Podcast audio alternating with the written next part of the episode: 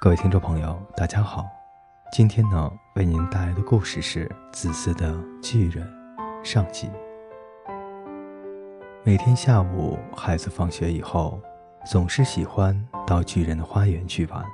这是一个可爱的大花园，园里长满了柔嫩的青草，草丛中到处露出星星似的美丽花朵，还有十二棵桃树，在春天开出淡红色和珍珠色的鲜花，在秋天结着丰富的果子。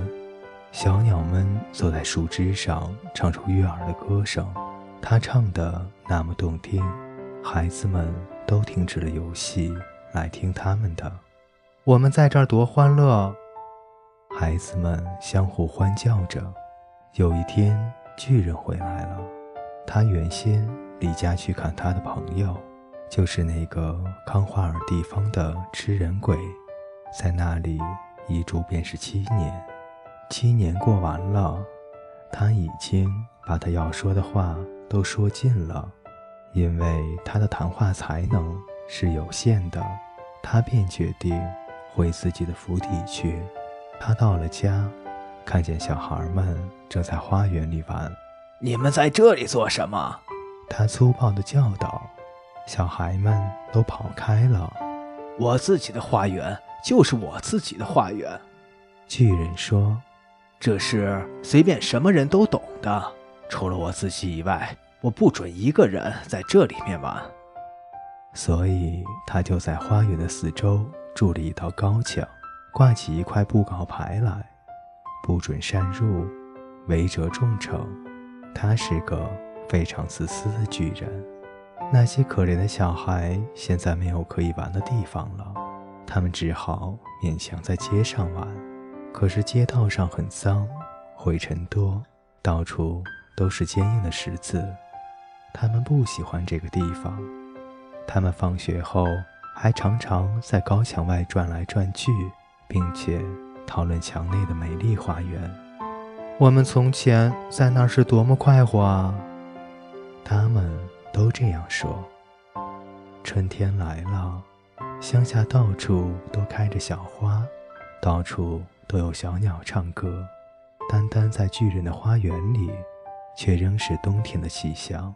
鸟儿不肯在他的花园里唱歌，因为那里再也没有小孩子的踪迹了。树木也忘了开花，偶尔有一朵美丽的花从草丛中伸出来。可是他看见那块布告牌，忍不住十分怜惜那些不幸的孩子。他马上就缩回在地里，又去睡觉了。觉得高兴的只有雪和霜两位。他们嚷道：“春天把这个花园忘记了，所以我们一年到头都可以在这里了。”雪用它的白色大氅盖着草，霜把所有的树枝涂成了银色。他们还请北风来同住，他果然来了。他身上裹着皮衣，整天在园子里四处咆哮，把烟筒也吹倒了。他说。这是个很适宜的地方，我们一定要请冰雹来玩。于是冰雹来了，他每天总要在这府邸的屋顶上闹上三个钟头，把瓦片弄坏了大半才停止。然后他又在花园里绕着圈子用力地跑。他穿一身的灰色，他的气息就像冰一样。我不懂为什么春天来的这样迟。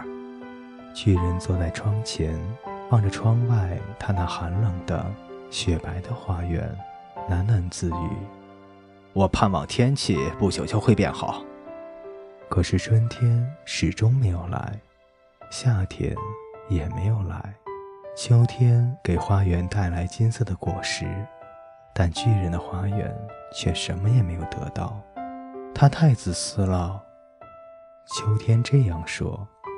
因此，冬天永远留在了那里。还有北风，还有雹，还有霜，还有雪。他们快乐地在树丛中跳舞。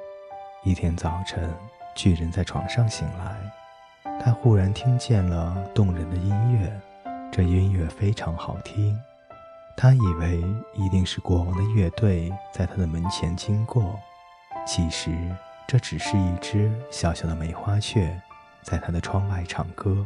但是他很久没有听到一只小鸟在他的园子里唱歌了，所以他才会觉得这是全世界最美的音乐。这时，跑也停止了在他的头上跳舞，北风也不吼叫了，一股甜香透过窗扉来到他的鼻端。我相信春天到底来了，巨人说，他便跳下床。向窗外看去，他看见了什么呢？各位听众朋友，《自私的巨人》上集为您播讲完毕，欢迎您的继续守候与收听。